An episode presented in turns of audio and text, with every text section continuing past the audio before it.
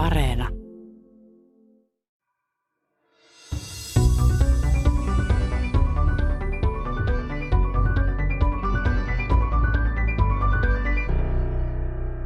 Tänään Tiede Ykkösessä pohditaan sitä, miten selvitä pandemiasta paitsi hengissä, myös järjissään.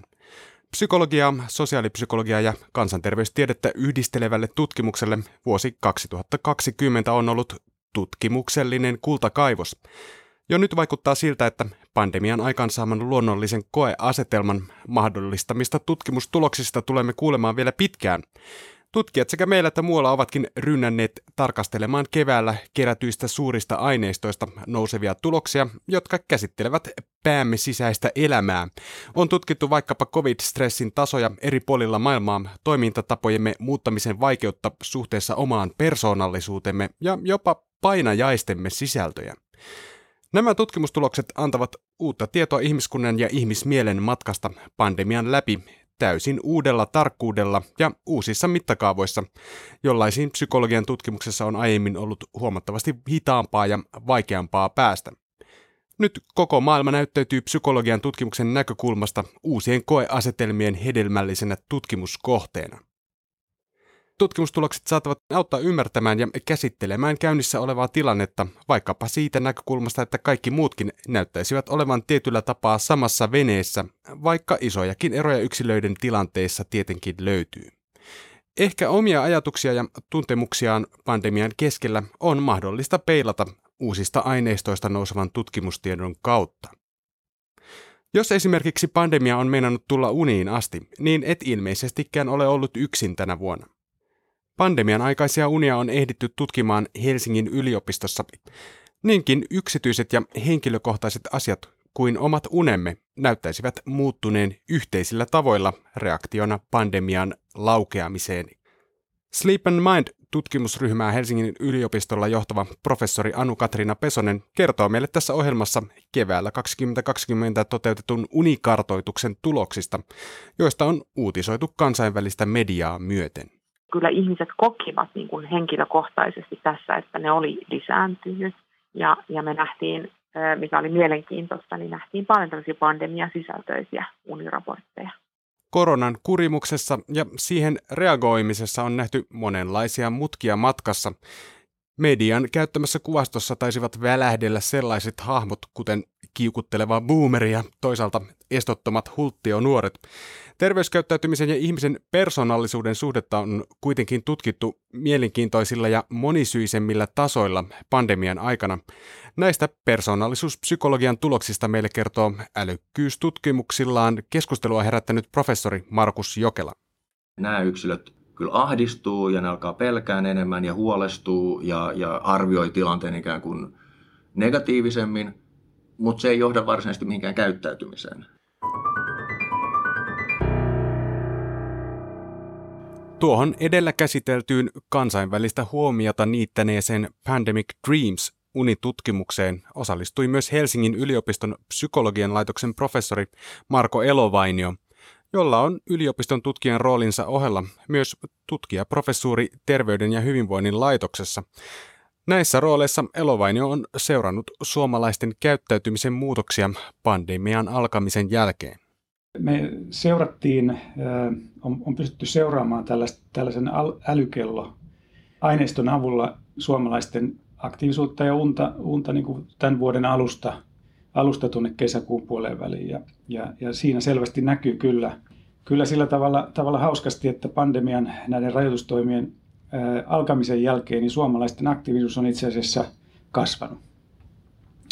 Eli tota, suomalaiset on lisännyt askeleitaan, askeleitaan ja nyt sitten loppua kohti vähän, vähän se ikään kuin yleinen aktiivisuus hiipuu, mutta, mutta selvästi ihmiset ikään kuin reagoi tähän, tähän tota, sekä pandemian että näihin, näihin tiettyihin sulkutoimiin, eli siihen, että ei voi enää käydä, käydä tota elokuvissa ja ei voi ehkä matkustaa eikä ehkä niin paljon, paljon olla, olla tota sosiaalisesti kontaktissa ystävien kanssa ja käydä ravintoloissa, niin ihmiset, ihmiset kävi sitten kävelemässä ja, ja lenkillä ja, ja ulkoliikunta selvästi lisääntyi. Sitten toinen asia siitä pandemian äh, alusta selvästi, tai johon oli selvästi vaikutuksia, niin oli tämä unen, unen määrä. Eli suomalaiset alkoi nukkua, nukkua hiukan vähemmän ja se, se uni oli, oli laadultaan vähän heikompaa. heikompaa ja, ja tota, suomalaiset siirsi unirytmiä vähän myöhemmäksi. Ja se, näistä, näistä tota, uneen liittyvistä asioista, niin, niin se mikä on nyt jäänyt, jäänyt sitten, kun pandemia, pandemia vähän kesällä, kesällä hiipui ja, ja muuten nämä, nämä muutokset palautu, niin, niin suomalaiset edelleenkin niin on, on tältä unirytmiltään myöhäisempiä kuin mitä olivat ennen, ennen pandemiaa. Ja täällä tietysti niin kuin, periaatteessa pitkän jatkuessa saattaa olla jotain terveysvaikutuksiakin, mutta, mutta luultavasti eiköhän tässäkin sitten, kun pandemiasta ehkä jossain vaiheessa päästään, niin varmaan suomalaiset palaa, palaa ja joutuvat palaamaan takaisin, takaisin ehkä aikaisempaan rytmiin. Hmm. No, onko tuolla jotakin alustavaa selittävää tekijää? Onko se se stressi tai on, onko mitään arviota siitä, mikä tuon unirytmin muutoksen on aiheuttanut? Mä luulen, että näihin muihin asioihin ehkä enemmän vaikutti, vaikutti stressi. Mä luulen, että tähän, tähän niin kuin uni, unirytmin äh, muutokseen ehkä enemmän vaikuttaa se, että ihmiset tekee nyt enemmän äh, niitä etätöitä, ei tarvitse lähteä töihin niin aikaisin ja, ja tota, nuk- voivat nukkua vähän myöhempään ja voivat ehkä, ehkä sitten osa ihmisistä myöskin seurata paremmin omaa, omaa sitä, sitä unirytmiään. Että, että mä luulen, että se on ihan liittyy tämän kaltaisiin asioihin, mutta tietysti stressillä saattaa olla, olla niin kuin oma osansa. Keskimääräinen unirytmimme on siis liikkunut pandemian myötä, mutta ei ehkä stressin johdosta. Unen ja stressitilan yhteys on kuitenkin keskeinen tekijä ihmisen psykologian kannalta. Toisaalta yleinen ahdistuneisuus näyttäisi olevan kansainvälisissä tutkimuksissa nousussa ympäri maailman. Joo, kyllä se ilmeisesti pitää paikkansa. Ja tietysti on tämmöinen tällainen niin kuin eh, akuutin, akuutin ja, ja vähitellen kroonistuvan stressin tämmöinen ensimmäisiä, ensimmäisiä oireita, että, että yleensä se menee tämän, tämän unihäiriön ja ahdistuksen ja, ja sit, sitten masennuksen kautta. Ää, niin olet tutkinut myös masennusta. Minkälainen masennuksen lähde voi olla sitten yksilöille se, että nyt joudutaan monista toiveista ja haaveista ja tulevaisuuden näkymistä pidättäytymään tässä ainakin lähitulevaisuudesta?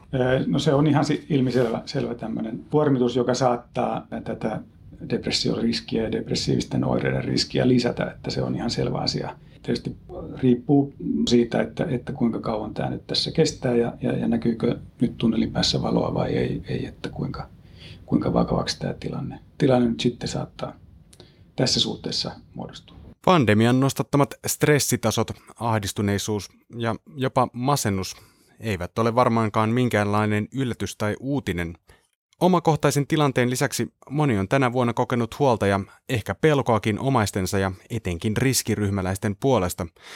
Psykologian tutkimuksessa tällaista omaa tai läheisen kuoleman uhkaa on itse asiassa käytetty koetilanteessa keinotekoisena stressitekijänä.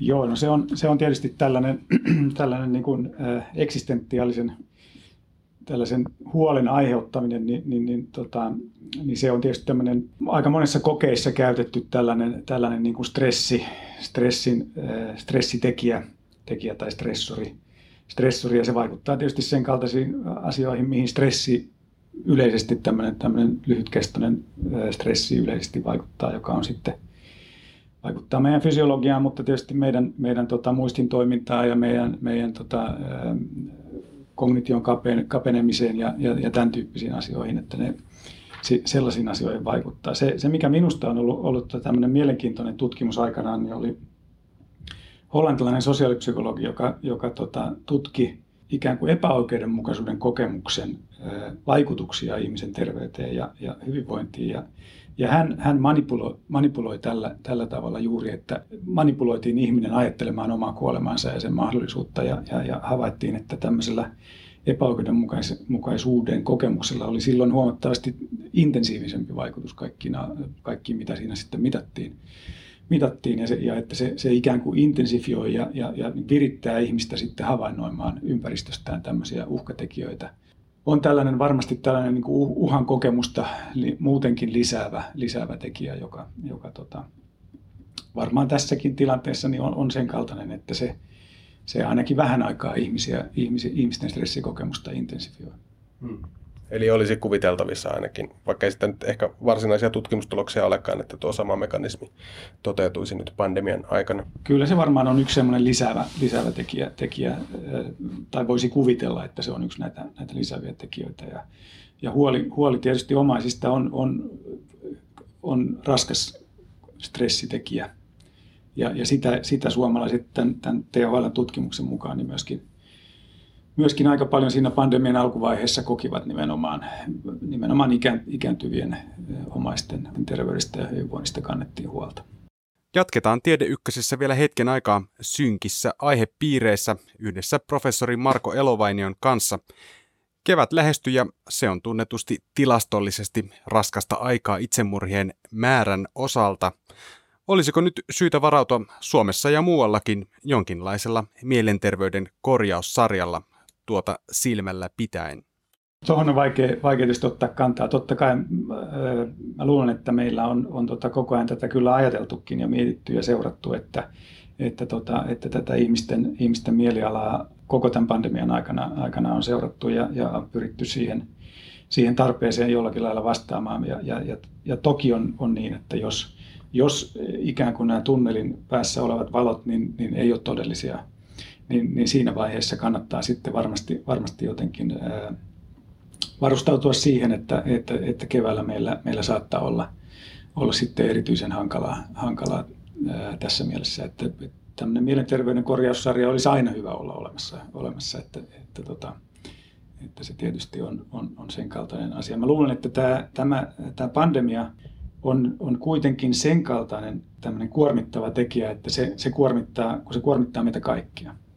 Ja tämä tämmöinen, tämmöinen esimerkiksi keväisin nähty masennus, piikki, niin sitähän monesti perustellaan sillä, että, että se, se ikään kuin tulee, kun huomataan, että muilla rupeaa menemään, menemään mukavasti ja, ja itsellä ei menekään. Ja, ja, ja, ja, ja tässä, tässä on sellainen tilanne, missä me ollaan kaikki samassa veneessä, että, että, että voi, voi olla, että tämä ei ole sen kaltainen, että tämä, tämä mm. erityisesti intensifioi tällaista, tällaista ajattelua, vaan, vaan että kun naapurillakin on, on, on koronaongelma, niin on, on, on minullakin.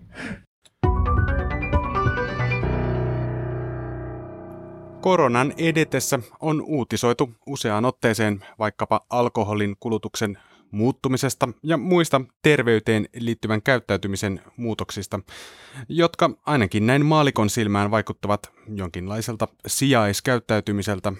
Tarkoitan nyt sellaista lohtushoppailun kaltaista reaktiota vaikeisiin tilanteisiin.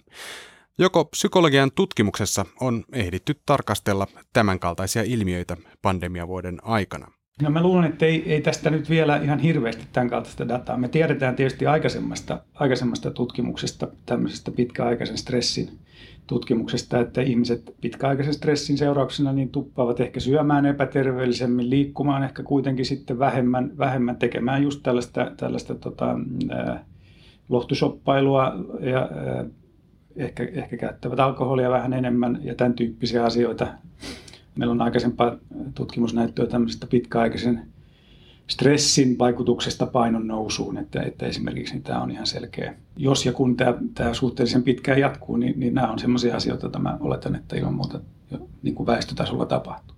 Kuinka sitten yksilö voi, voiko hänelle antaa minkälaisia ohjeita, jos tunnistaa itsessään vaikka tällaista stressin muokkaamaa käyttäytymistä? Asioihin, mihin kannattaa tietysti kiinnittää huomiota, on, on tietysti uni, uni pitää huolen siitä, että, että unirytmi säilyisi ja että, että, tota, että, että nukkuu riittävästi.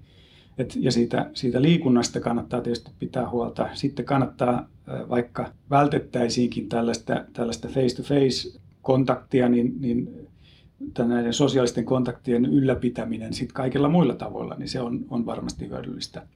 Noin yleisesti voi varmaan sanoa sen, että tällaisen niin kuin, ikään kuin niiden rutiinien löytäminen siihen, siinä uudessa elämäntilanteessa niin, niin olisi tärkeää, että miten sen, sen arjen saa pyörimään niin kuin sen sai pyörimään ennen tämän kaltaista pandemiaa, pandemiaa että miten, milloin noustaan ylös, milloin syödään, milloin, milloin tota, tehdään, tehdään tota kotityöt ja milloin tehdään työt ja, ja milloin ne lopetetaan, että, että kannattaa niin kuin yrittää pitää yllä tämmöisiä tiettyjä rutiineja ja tiettyjä rytmejä, jotka, jotka tota, jotka ikään kuin sitä, sitä tota, elämänhallintaa hallintaa helpottaa. Ikään kuin tällainen, tällainen elämän lukujärjestys, joka, joka tota, ihmisille normaalielämässä muodostuu ikään kuin, äh, ikään kuin itsestään, niin, niin, niin tässä nyt sitten, kun ihmisille toisaalta annetaan enemmän mahdollisuuksia ehkä, ehkä niitä, niitä asioita järjestää ja, to, ja toisaalta rajoitetaan tiettyjä, tiettyjä muita asioita, niin, niin se voi olla vaikeampaa, mutta et siihen, siihen voi niin kuin tälleen tällä lailla tietoisesti yrittää vaikuttaa. Eli hillitse covid-stressiä tekemällä itsellesi oman elämän lukujärjestys, jossa on kellotettu niitä ihan perusjuttuja, vaikka se saattaisikin vaikuttaa alkuun vähän tyhmältä. Poikkeustilanteessa salitaan kaikki keinot. Palataan professori Elovainion kanssa vielä hetkeksi itse psykologian tutkimuksen teon pariin. Vaikka pandemia koettelee meitä kaikkia, niin kuten aiemmin todettiin, se on tutkijoille myös suuri tilaisuus. Minkälaisia uusia asioita se oikeastaan mahdollistaa? No, no koska tämä on, tämä on sen kaltainen tilanne, joka koskettaa meitä kaikkia, niin, niin tässä pystyy tietysti rakentamaan kaikenlaisia erilaisia ihmisryhmiä vertailevia kansainvälisiä vertailuja, erilaisia tie, tiettyjen tähän pandemian reagoimistapojen ää, seurauksia koskevia tutkimuksia ja tämän tyyppisiä asetelmia. Että tässä, tässä on paljon tällaista ikään kuin erilaisten vertailuasetelmien mahdollisuuksia, jota, jotka kyllä varmasti tuottaa sitten ihan tällaista, tällaista yleisempääkin psykologista ja, ja lääketieteellistä tietoa. Ja kyllä tässä pystytään nyt jo vertailemaan tietysti maita, jossa, jossa tämä pandemiatilanne on ollut parempi niihin maihin, jossa se on ollut, ollut tota, huolestuttavampi ja, ja heikompi. Että, että tota, tämähän on, on siinä mielessä ää, niin kuin suomalaisille lohdullista, että meillähän tämä tilanne on kuitenkin kansainvälisesti vertaillen ollut suhteellisen hyvä – ja näin ollen niin näissä kansainvälisissä vertailuissa niin suomalaisten esimerkiksi äh, stressi, covid-stressi tietyllä tavalla niin ei ole ollut mitenkään kauhean, kauhean niin kuin poikkeuksellisen suurta, vaan päinvastoin me ollaan kansainvälisesti aika, päästy aika helpolla tässäkin, tässäkin mielessä. Että suomalaiset ei ole kauhean huolestuneita näistä asioista sitten kuitenkaan. Kuitenkaan vaikka se, vaikka se tietysti yksilötasolla varmasti vaihtelu on suurta, suurta ja huolissaan ollaan, mutta että kansainvälisesti me ollaan kuitenkin päästy aika helpolla. No kyllä se aika hyvin menee näiden, näiden tota, tämän pandemian, pandemian tota, niin kuin vakavuuden mukaan, että, että Euroopassa Puola ja, ja, ja tota, Belgia ja tämän tyyppiset maat, niin Italia on, on ne, jossa, jossa sitä kuormitusta on ollut eniten ja, ja stressiä on koettu eniten. Ja, ja sitten niissä maissa, jossa, jossa niin kuin Norja ja Suomi ja, ja, ja Tanska, niin siellä tä, nä, näissä maissa sitä kuormitusta on ollut vähemmän. Ja näissä maissa myöskin, myöskin niin kuin tota selvästi luotetaan siihen, siihen tota viranomaistoimintaan ja poli, poliittisen järjestelmän toimintaan tässä, tässä covidissa paremmin kuin näissä muissa maissa. Näin professori Marko Elovainio Helsingin yliopistosta ja Terveyden ja hyvinvoinnin laitokselta. Tiede Ykkösessä käsitellään tänään pandemian tutkittuja psykologisia vaikutuksia pään sisäiseen elämäämme. Uuden tutkimustiedon mukaan pandemia on täyttänyt ajatuksemme paitsi päivisin, myös ilmestynyt uniimme – Miten unten sisältöjä voidaan ylipäätänsä tutkia luotettavasti?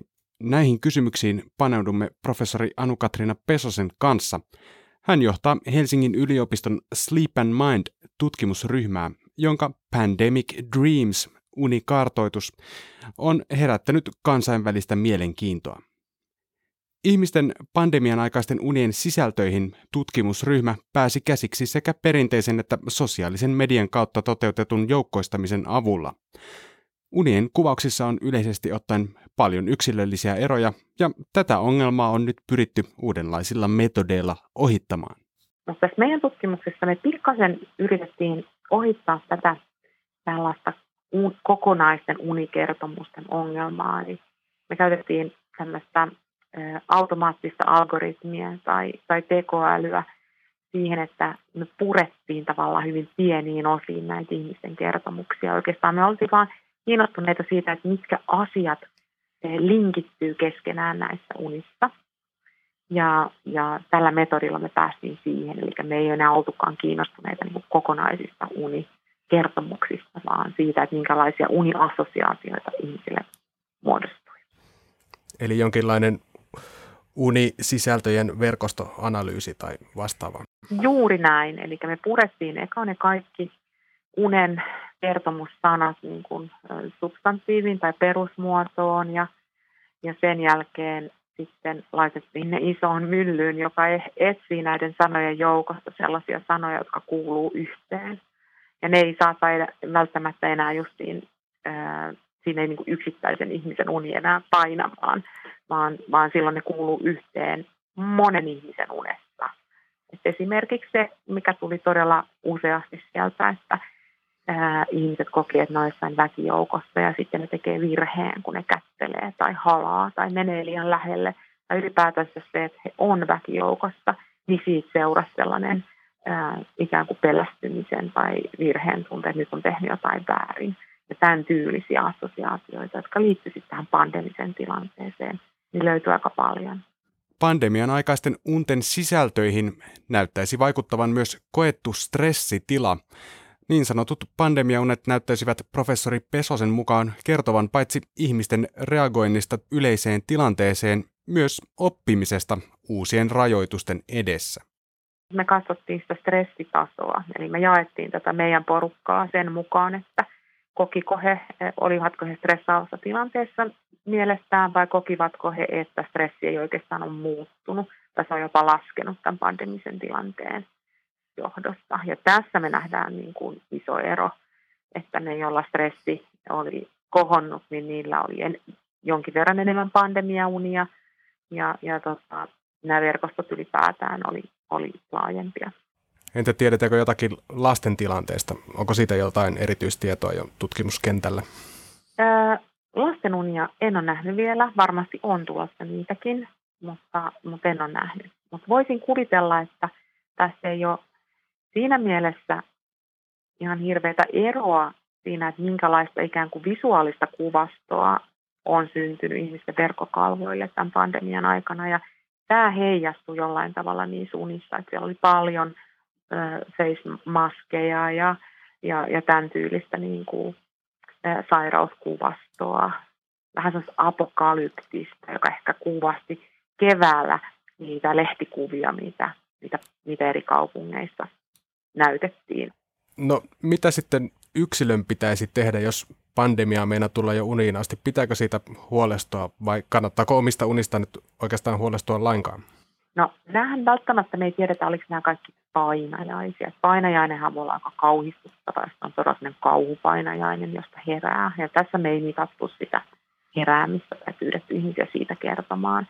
Et ihan yhtä hyvin voi ajatella, että uni on myös tietynlainen oppimisen vahvistamistapahtuma. Eli jos menet väkijoukkoon ja huomaat olevasi väärässä paikassa tai muistat yhtäkkiä, että ei saa kätellä, ihan yhtä hyvin voisi ajatella tätä tämmöisenä, että se ikään kuin vahvistaa meidän uutta käyttäytymistapaa ja normia, että me jopa uneksitaan siitä ja sillä tavalla me opitaan se ja se tulee niin kuin automaattiseksi. Ja tämä liittyy koko siihen laajaan keskusteluun unen ja oppimisen välisistä yhteyksistä. No professori Anu-Katriina Pesonen, miten suomalaisten unikäyttäytyminen on nyt sitten suuremmassa kuvassa muuttunut? Ilmeisesti pandemia on ainakin kasvattanut ja ehkä myös etätyö muokannut ihmisten unirytmiä. No kyllä se näyttää siltä tässä meidän tutkimuksessa, että ihmiset nukkuivat vähän enemmän, että harvoilla oli ikään kuin uni vähentynyt. Mutta mä luulen, että sen vuorokausirytmin ylläpitäminen on, on hankalaa välillä, jos on koko päivän kotona – koska ylipäätänsä niin kuin valoaltistusta ei tule niin paljon aamulla, kun ei tule lähdettyä töihin, ei tule luonnonvaloa siinä, siinä hetkessä, kun sitä pitäisi tulla. Voi olla, monilla on todella suuria haasteita pitää niin kuin liikunnasta kiinni, koska monet liikunnat on ryhmäliikuntaa ja, ja vaatii erityistä tahdon lujuutta lähteä tuonne marraskuiseen harmauteen itsestä liikuntaa harrastamaan. Ja tämän tyylisiä juttuja, jotka niin kuin syö sitä semmoista tasasta rytmiä, joka meille ehkä on joka varmasti myös vaikuttaa uneen. Niin, Anu-Katriina Pesonen, voiko jotenkin itse auttaa tai helpottaa tai parantaa omaa nukkumistaan kotikeinoin? Tuliko ne tuossa juuri äsken tuo liikunta ja muu? No varmasti ne on ne tärkeimmät, joita on jauhettu erilaisissa niin kuin yhteyksissä väsymykseen saakka ja se unirytmin säännöllisenä pitäminen hän ei, ei kuulosta kovin vaikealta, mutta käytännössähän se on aikamoinen haaste, koska meidän elämässä on monia asioita, eikä me aina saada unta silloin, kun me haluttaisiin, vaikka me kuinka yritettäisiin. Et unihan on aina paradoksi, että me voidaan jossain määrin luoda unelle hyviä olosuhteita, mutta ei voida käskeä itseämme nukkumaan. Ja, ja tämä on se, niin kuin, se on niin herkkää. Mm. Toisaalta ehkä se, että ei stressaisi liikaa unesta, on paras unilääke. Entä pitäisikö olla vaikka lukematta tai katsomatta uutisia, jos ne stressaavat jotenkin erityisesti? No kyllä kannattaa valita varmasti sitä sisältöä ää, ennen, ennen nukahtamista, että ei välttämättä sellaisia asioita, mikä tahansa mikä ahdistaa, niin todennäköisesti pitää hereillä. Eli lisää liikuntaa ja hiljennä uutisvirta ajoissa ennen nukkumista, ainakin jos pandemia meinaa tunkea uniin kiusaksi asti. Helpommin sanottu kuin tehty tietenkin, monilla se puhelin saattaa ilmestyä kouraan mitä ihmeellisimmissä paikoissa. Kysytään vielä, minkälaiset asiat ovat yllättäneet unitutkija Pesosen itsensä pandemia vuoden tutkimustuloksissa? No ei ehkä varsinaisia yllätyksiä. Että kyllä tämä tutkimus, mikä nyt tehdään, niin ikään kuin antaa vaan ihan loistavan ehkä tämmöisen kokeellisen, maailmanlaajuisen kokeellisen asetelman tutkia, että mitä ihmisten unelle käy, kun eletään, kun arki yhtäkkiä muuttuu. Ja on ihan selvää, että kaikille ei käy samalla lailla. Että ei sitä voi tutkia ikään kuin tämmöisenä monoliittina, että, että, että kaikkien uni muuttuu samalla tavalla tai kaikki näkee painajaisia, mutta, mutta on tässä semmoisia niin yhteisiä ympäristötekijöitä, jotka vaikuttaa meidän elämään ehkä kuitenkin äh, jollain tavalla niin kuin, äh, mielenkiintoisella tavalla.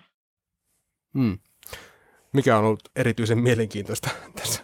No tietysti, tässä meidän omat, tietysti meidän omat tutkimukset on mielenkiintoiset. Kyllä mä ajattelen, että tämä unien sisällön äh, tutkiminen ja nimenomaan niin kuin lyhyenä ajanjaksona on se niin täysin poikkeuksellinen tilanne, että yhtäkkiä koko yhteiskunta on ikään kuin samanlaisessa tilanteessa.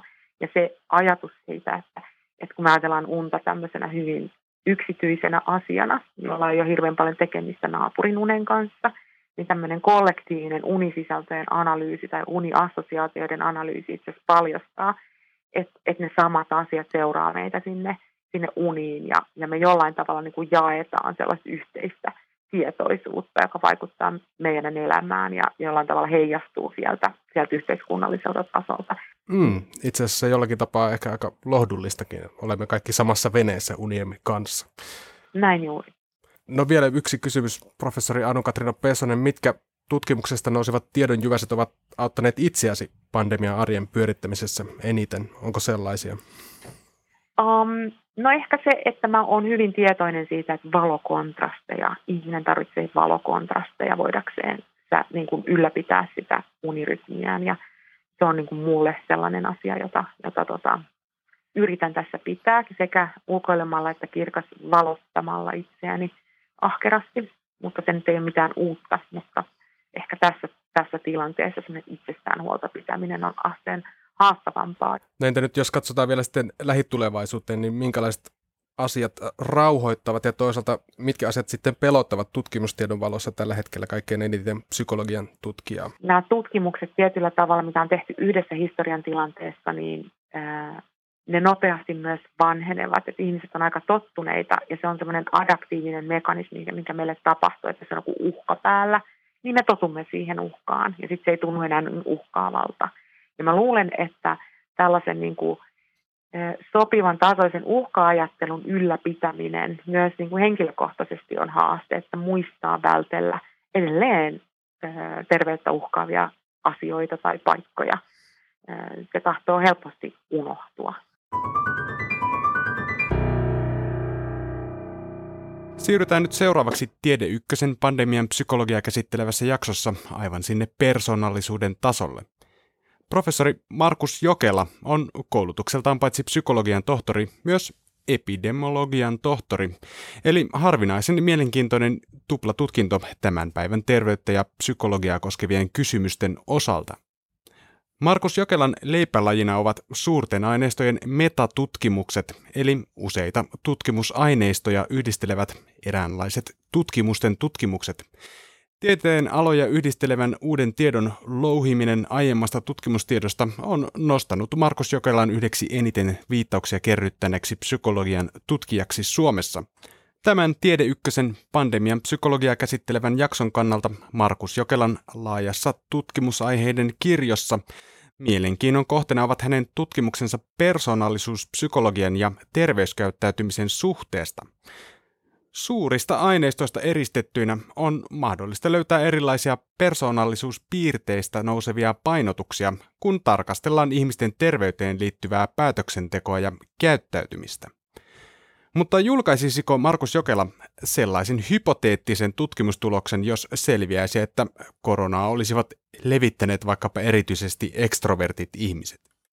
Joo, kyllä, kyllä. Ei siinä, ei siinä mitään. Ei, ei tota, tutkimuksen näkökulmasta niin sensuuria, sensuuria ei, pitäisi, ei, ei pidä, pidä oikeastaan, mä sanoisin, että ei oikeastaan missään yhteydessä pitäisi harjoittaa. Että jos, jos tutkimustulos on, on se, että, että jotkut tietyt, tietyn tyyppiset henkilöt on, on kaikkein, kaikkein eniten sitä levittänyt, niin sehän on vaan, se on vaan kuitenkin tietoa, joka, joka lisää ymmärrystä siitä, että millä tavalla, millä tavalla tämän tyyppiset tota, tota, ilmiöt sitten, sai, olipa ne sairauksia tai, tai muita, miten ne, miten ne leviää.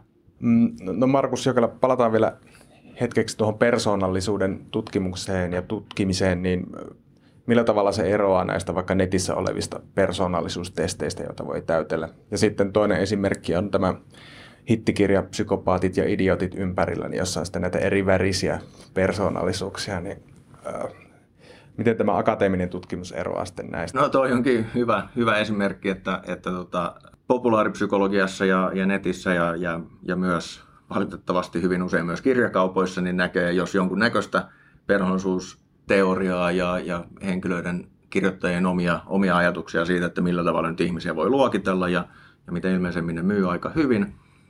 Se, se miten, miten akateeminen tieteellinen persoonallisuuspsykologia eroaa, eroaa tämmöisistä malleista on se, että, että ne on mahdollisimman ikään kuin luotettavasti ja selkeästi testattu ja, ja todennettu ja niitä on, niitä on viilattu ja niitä on paranneltu ja niitä on kritisoitu, niitä, niitä malleja. Ja se, mikä, mikä ehkä, ehkä kaikkein keskeisin ero niissä on tämmöisiin hyvin, hyvin tota, epämääräisiin populaaripsykologisiin malleihin, niin kuin nämä väri, värijaottelut ja jotkut muut, on, on se, että se pyrkimys on, on mahdollisimman ikään kuin selkeäseen erotteluun sen suhteen, että minkä tyyppisistä ikään kuin psykologisista ulottuvuuksista ihmisten perhonsuus koostuu.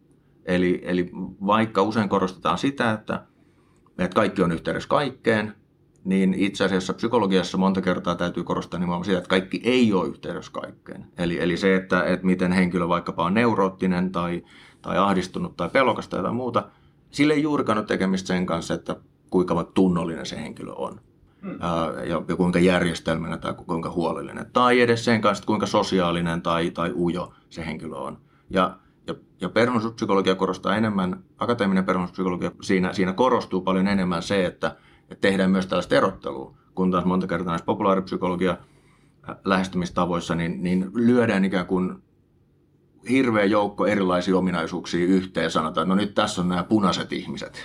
No mitä ihmettä, että ei, ei, ei, tämä on, niin kuin, tämä on niin aivan, aivan väärä, väärä lähestymistapa ikään kuin tämmöisestä psykologisesta näkökulmasta katsottuna. Joissakin tutkimuksissa se on myös käyty läpi sitä, että minkälaiset motivaatiot sitten vaikuttavat terveyskäyttäytymiseen. Joo, se on ollut yksi sellainen, sellainen tota, suuri, suuri tutkimussuuntaus, mitä, mihin mä oon osallistunut ja siinä erityisesti kun katsotaan terveyskäyttäytymistä tai, tai sairastumista, siinä, siinä tota, tämmöinen tunnollisuuspiirre nousee kaikkein keskeisemmäksi, eli, eli se, että kuinka, kuinka ikään kuin harkitsevaisia tai järjestelmällisiä ja, ja ikään kuin kuinka korkea itsekontrolli ihmisillä on, niin se, se näyttää vaikuttavan kaikkein, kaikkein keskeisemmin, erityisesti sairastavuuteen, mutta sitten mitä yksityiskohtaisemmalle tasolle siinä mennään tarkastelemaan, että, että sanotaan nyt vaikkapa terveyskäyttäytymiseen, eli, eli se, että tupakoiko henkilöt tai millä tavalla ne, ne, ne syö terveellisesti tai epäterveellisesti tai harrastaa liikuntaa ja niin edespäin, niin, niin sitten saattaa tulla esiin vähän, vähän ikään kuin moninaisempia yhteyksiä. Eli, eli se tunnollisuus on selvästi se perhonsuuspiirteistä se kaikkein keskeisin, mutta, mutta se ei ole sitten aivan ainoa, ainoa piirre, kun mennään tarkastelemaan yksityiskohtaisemmin ihmisten käyttäytymistä, sanotaan nyt vaikkapa koronakriisin yhteydessä tai muuta. Tunnollisuus tuntuu jotenkin hirvittävän järkeenkäyvältä, että se, joka laittaa sen maskin päähän ja muistaa pestä ne kädet, niin pysyy ehkä terveempänä, todennäköisesti. Joo, ja siinäkin tosiaan e- eri tavalla, eri tavalla se, se käyttäytyminen on, on silloin, silloin motivoitunut, eli, eli erityisesti nyt tähän, tähän tota korona, tilanteeseen liittyen, niin, niin on, on havaittu, että, että korkea tunnollisuus on yhteydessä nimenomaan siihen, että noudattaa erilaisia normeja ja laittaa maskin, käyttää maskia.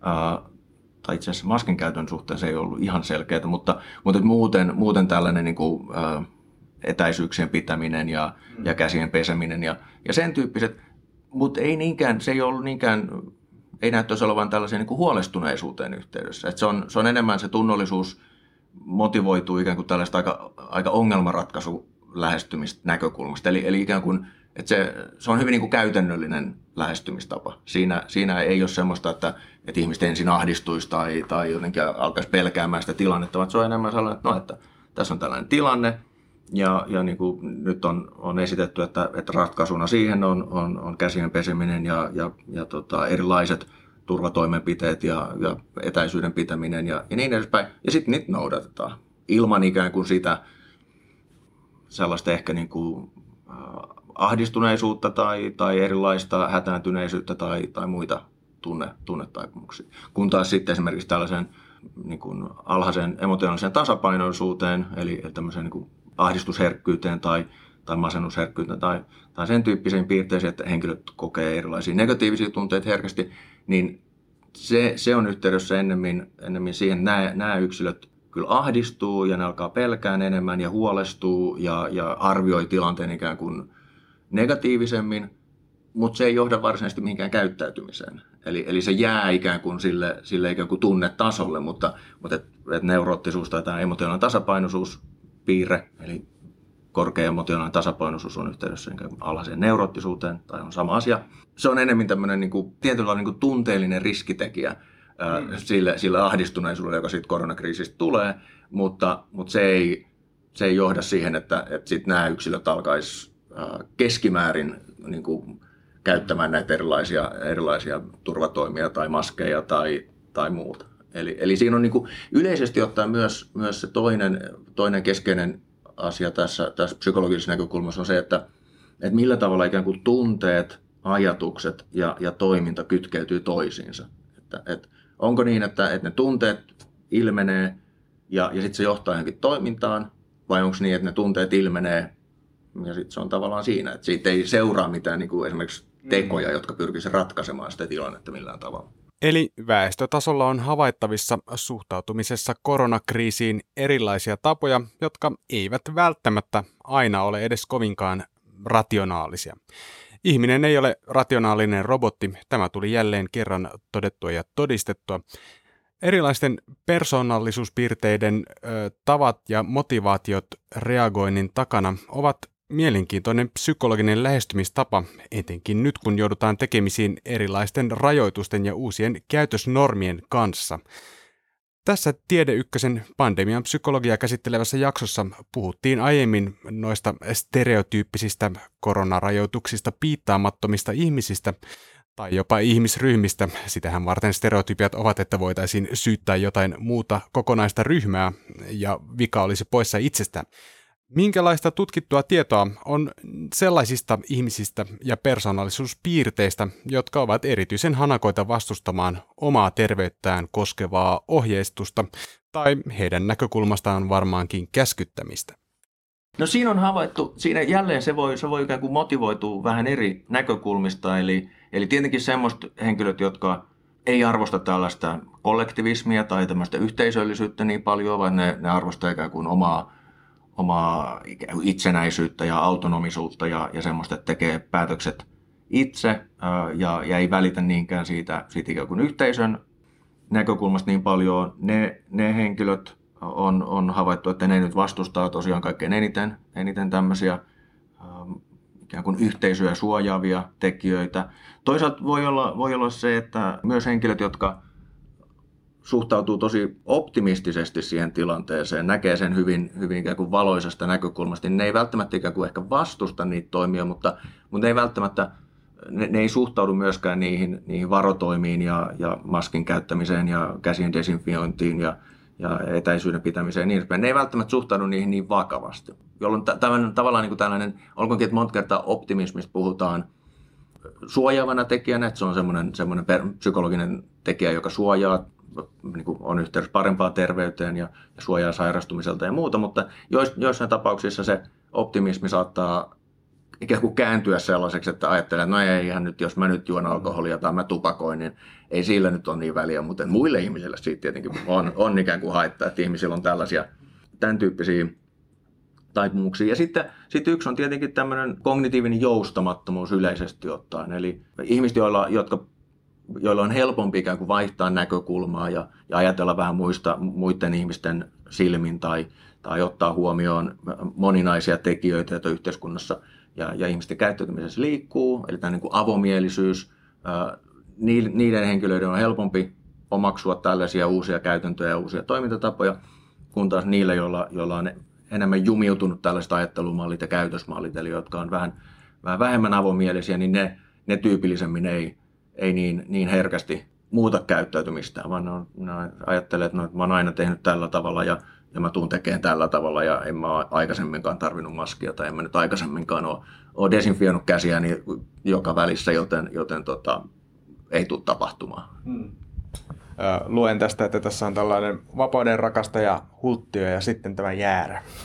joo, joo, joo näin, näin, juuri. Eli siinä, siinä jälleen on, on se, että, että eri, eri tota, eri ihmisillä, jotka, jotka jättää esimerkiksi kaikki, kaikki varotoimet tai, tai tota, turvatoimet ja, ja, ja sosiaalisen etäisyyden pitäminen ja desin, käsien desinfioinnit ja, ja maskien käyttämistä ja muut jättää käyttämättä, niin joillain se saattaa olla ikään kuin tällainen lähestulkoon antisosiaalinen ikään kuin yhteisö, yhteisön tota, painostusta vastaan sotiva ä, toiminto. Ja, ja joillain se saattaa olla enemmän semmoinen, että ihmisten vaan ikään kuin vaikea omasta näkökulmasta ehkä muuttaa sitä käyttäytymistä, koska kaikki tietää, että oman, oman käyttäytymisen muuttaminen ja uusien rutiinien omaksuminen, niin joillekin se on hankalaa. Ja nämä henkilöt saattaa ikään kuin ei, ei ikään kuin siitä, siitä näkökulmasta, että minäpä itse päätän, mitä minä teen, jättää varotoimet hyödyntämättä, vaan, vaan ne ennemmin, ennemmin ikään kuin vaan siitä, siitä kognitiivisesta joustamattomuudesta, niin se ei vaan anna ikään kuin periksi ja, ja sitten joillain se saattaa olla enemmän just tällaista huolettomuutta tai ei, ei, ei välinpitämättömyyttä, vaan nimenomaan huolettomuutta ja ajattelu, että, että kyllä asiat lutviutuu ja, ja, ja menee kyllä ihan hyvin, hyvin päin ja tota, ei minulle tästä varmaan mitään käy tuskinkaan muillekaan. No tuossa edellisessä toimittaja saattoi hieman itsekin edistää jälleen stereotyyppistä kategorisointia, mutta menkö nyt näin tulkinnan piikkiin. Kysytään nyt seuraavaksi psykologian ja epidemiologian tohtorilta Markus Jokelalta, missä määrin erilaiset ihmiset ovat täysin persoonallisuutensa vietävissä näin poikkeustilanteessa. Väestötasolla noussut koettu ahdistuneisuus herättää monenlaisia ajatuksia psykologian tutkijassa. Ne, ne tutkimukset, jotka on tehty siitä, että, että kuinka paljon esimerkiksi ahdistuneisuus on, on lisääntynyt ja, ja tällaiset ikään kuin pelokkuudet ja, ja muut, niin ne, ne näyttää, monessa tutkimuksessa ne on noussut, näyttää, että ne on noussut aika, aika paljonkin ja ei välttämättä ikään kuin ihan, että on, on ehkä noussut enemmän kuin mitä ikään kuin olisi tarpeellista, sanotaan näin. Eli, eli, ja tietenkään näin nyt ei, ei siinä mielessä voi sanoa, että ei nyt ihmisten tunteiden luonne, että ne, ne ikään kuin asettuisi jotenkin optimaalisesti, että ihmisiä ahdistaa, ihmisiä pelottaa, se on ymmärrettävää ja se on, se on tota, siinä mielessä vaan ehkä kuulostaa tietenkin hassulta sanoa, että, että enemmän kuin tarpeen, mutta ennemmin siinä täytyisi ehkä painottaa sitä, että, että se semmoinen huolestuneisuus ja ahdistuneisuus, niin se ei välttämättä palvele mitään kauhean, kauhean ikään kuin selkeä tarkoitusta. Eli, eli siitähän ei varsinaisesti ole mitään, mitään niin kuin pidemmän päälle mitään, mitään hyötyä, vaan, vaan sitten kysymys kuuluu, että no mitä, mikä kun pitäisi tehdä, millä, minkä tyyppisiä toimenpiteitä täytyisi tehdä tai miten, miten ikään kuin vähentää sitä, sitä esimerkiksi leviämisen vaaraa tai, tai muuta. Mm.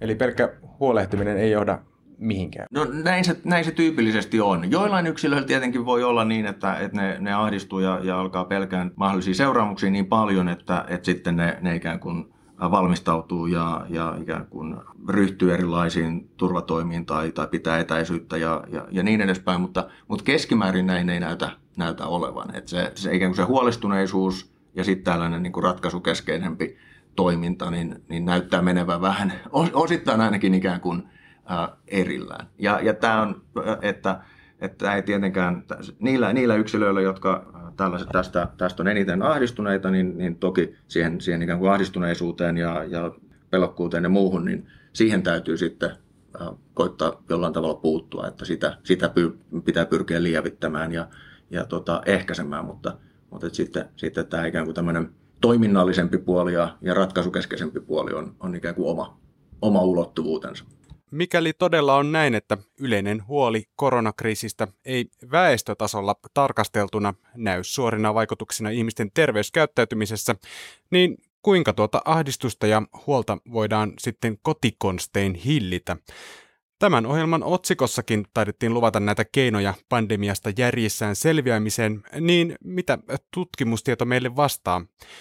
Yksi aiempia vinkkejä sivuava keino, jonka saatan itsekin ottaa käyttöön, on ihanan hedonistinen mielihyvä lukujärjestys. Masennukseen ja, ja ahdistuneisuuteen liittyen on, on tota, mahdollista soveltaa erilaisia itseapukeinoja, jotka todistetusti tehoaa ainakin, ainakin ikään kuin osittain tai pystyy, pystyy lievittämään niin ikään kuin, oireita. Esimerkiksi erilaiset rentoutumisharjoitukset tai, tai muut semmoiset rauhoittumis, rauhoittumisharjoitukset on, on yksi tehokas keino.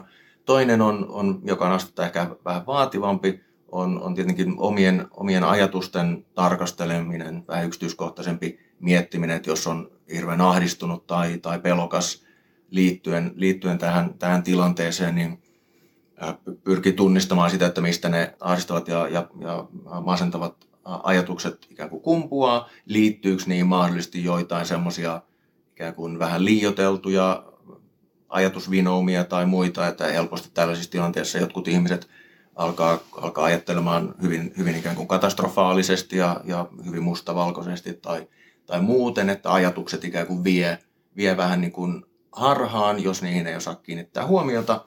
Ja, ja kolmantena voisi vois mainita sen, minkä, mistä oli jo, jo aikaisemmin puhetta, eli tällainen behaviorallinen aktivaatio, joka on hyvin konkreettinen ja hyvin tietyllä tavalla niin kuin helposti toteutettavissa siinä mielessä, että, että se, sen näkökulman mukaan masennusta, masentuneisuutta ja ahdistuneisuutta voidaan, voidaan nimenomaan ehkäistä sillä, että, että henkilöt pyrkii jopa, jopa aika tällä, tällä niin kuin vähän ohjelmallisesti tai ikään kuin lukujärjestyskaltaisesti ikään kuin ylläpitämään sitä, että, että siitä, sieltä, sieltä ympäristöstä, olipa sitten luonto tai kaupunki tai, tai mikä tahansa muu ympäristö tai, tai sosiaalinen ympäristö, eli muut ihmiset ja, ja, ja muut, niin pystyy ikään kuin ylläpitämään sitä, että se ympäristö toimii edelleen niin kuin mielihyvän lähteenä ja, ja, ja onnistumisen kokemusten lähteenä, eikä niin, että, että kun, kun tulee tällainen, tällainen kriisi, joka, joka muuttaa päiväjärjestystä ihmisillä hyvin, hyvin radikaalisti, niin helposti siinä, siinä sitten ajattelee, että, no, että nyt, nyt ei ole enää aikaa, aikaa harrastuksille, nyt ei ole aikaa lukea kirjoja tai nyt ei ole aikaa jutella muille ihmisille tai, tai muuta. Tällä tavalla sitten voi, voi syntyä tämmöinen kehä, jossa sitten passivoituu yhä enemmän ja, ja tota, se, se johtaa sitten tämän mielihyvän laskuun enemmän ja enemmän. Eli, eli se, että et ikään kuin löytää itselleen näitä mielihyvän lähteitä ja, ja toimintoja, jolla, jolla pystyy korvaamaan sitä menetettyä, menetettyä mielihyvää, mitä, mitä tämä kriisi on, on tota, aiheuttanut, niin se on, se on varmasti yksi sellainen, mihin kannattaa erityisesti kiinnittää huomiota.